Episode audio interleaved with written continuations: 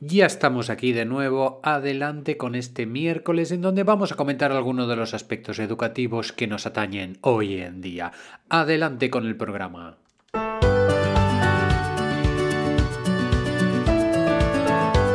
Estáis escuchando el podcast de Joan Contreras, tu momento especial de cada mañana, para conocerte, para comprender a los demás, para crecer como persona. Bienvenidos.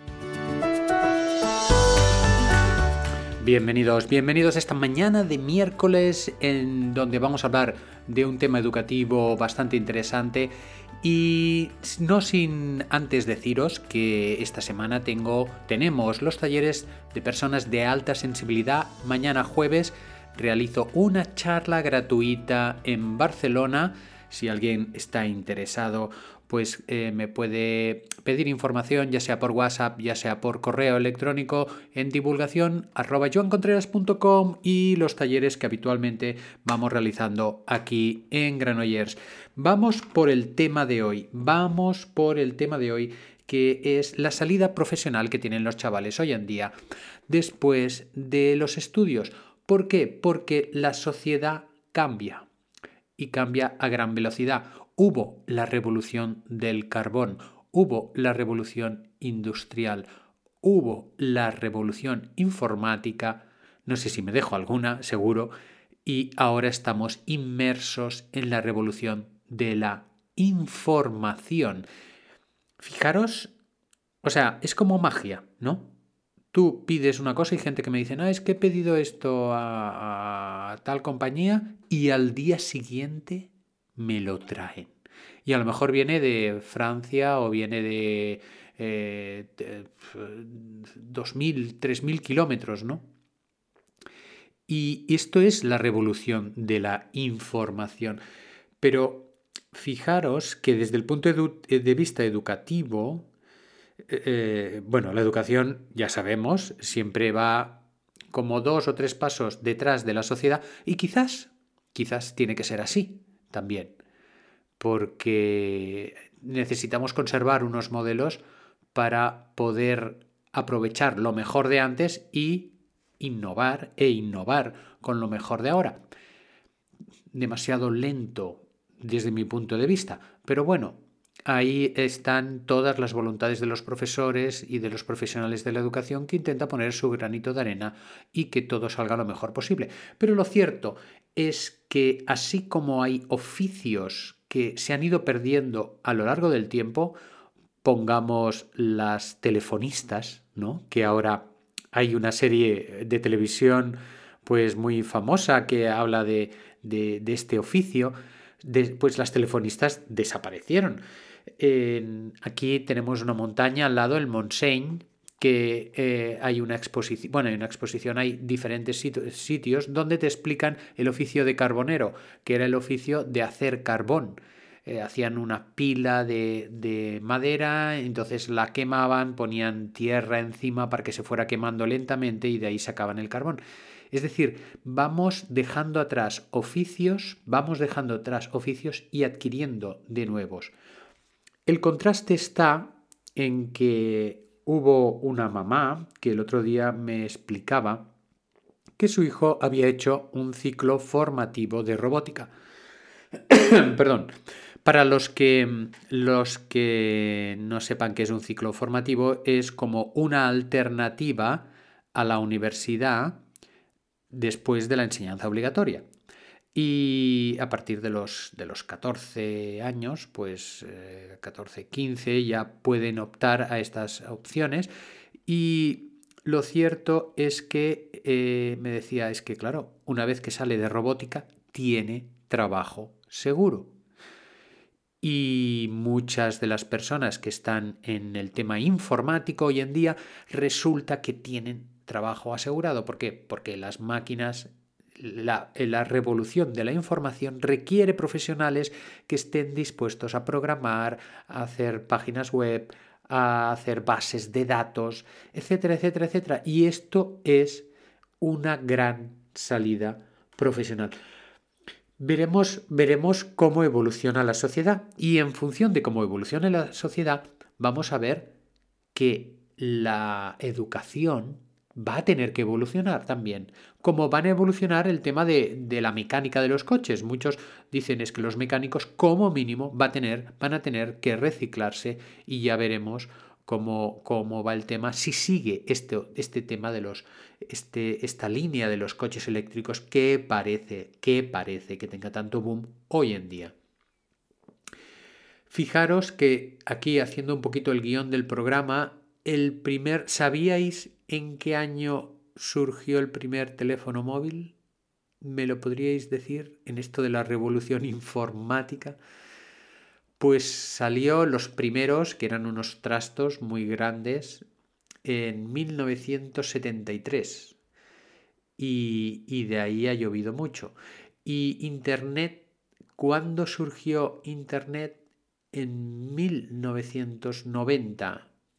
Añadiendo a varias universidades a una red primigenia que era del ejército, y que las universidades empezaron a utilizarla, y bueno, está ahora Internet en nuestro día a día mucho más de lo que nunca hubiéramos podido imaginar.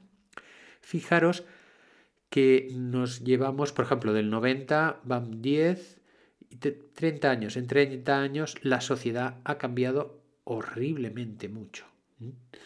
Y están surgiendo, como os decía, oficios que ahora, antes, eran imposibles. Es decir, un community manager. Pues hay un montón de gente que se dedica a ser community manager. ¿Y esto qué quiere decir para los no entendidos en Internet? Pues es una persona que se dedica a poner informaciones en Facebook, informaciones en Instagram, se dedica a llevar la vida de las redes sociales de otras personas, pues que tienen su trabajo, tienen su empresa o son influencers. Me hace gracia esta palabra. Influencers son gente que tiene muchos seguidores. Y entonces, pues bueno, ejercen una influencia pues con marcas o con consumo o lo que sea.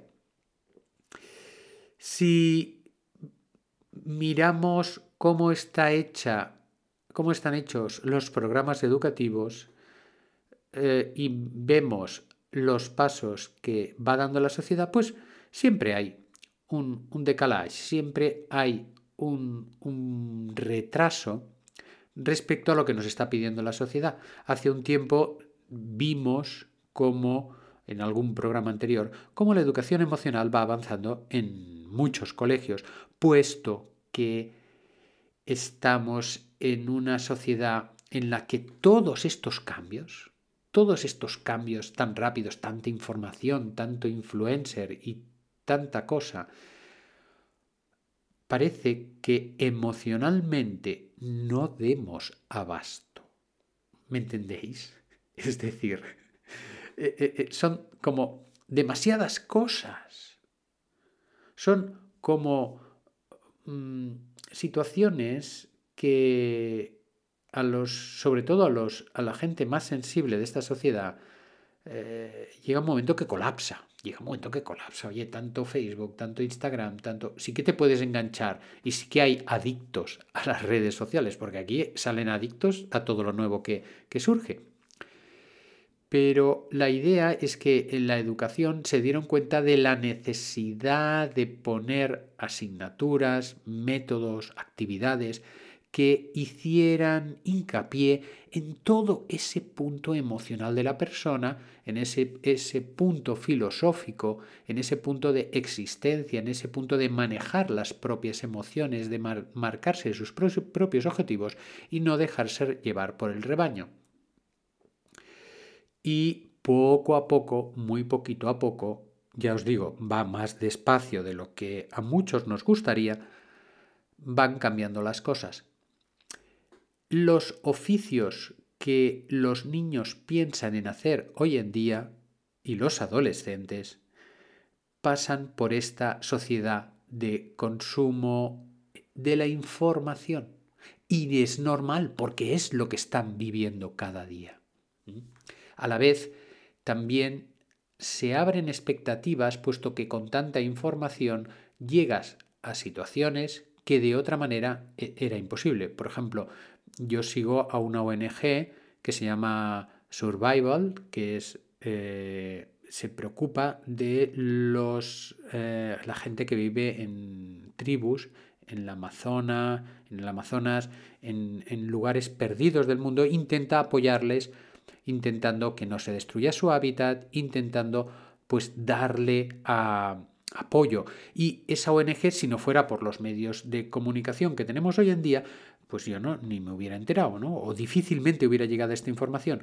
Entonces, con esto os quiero decir que este caos en el que vivimos, en el que vemos que muchas de las tiendas de nuestro barrio están dejando de existir y van quedando locales por alquilar, tiene una contraparte, tiene un contrapunto de que hay un cambio, y ese cambio está vivo y va evolucionando y van surgiendo nuevos oficios, el de médico, el de enfermero, el de cocinero, todos estos pues van a ser siempre, van a estar, van a existir, pero así como desaparecen unos, van a surgir otros.